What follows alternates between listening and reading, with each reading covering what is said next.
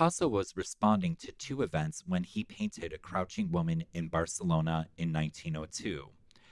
The Catalan artist Isidre Nonell had just exhibited 15 paintings of peasant women at the Sala Parés. These paintings shocked the Catalan bourgeoisie because they depicted poverty in an unvarnished manner with an expressive realist style. Picasso was also reacting to a general strike which took place in Barcelona in February 1902.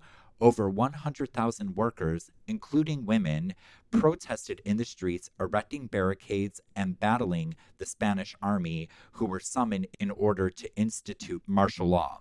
Unlike Nonell, Picasso renders downtrodden women in an ennobled fashion.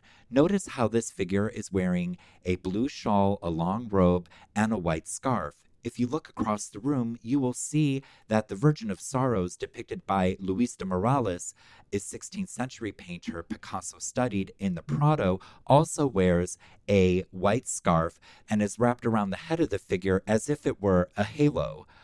Also, notice how the crouching woman rests her chin on her right hand, her three fingers resting against her cheek.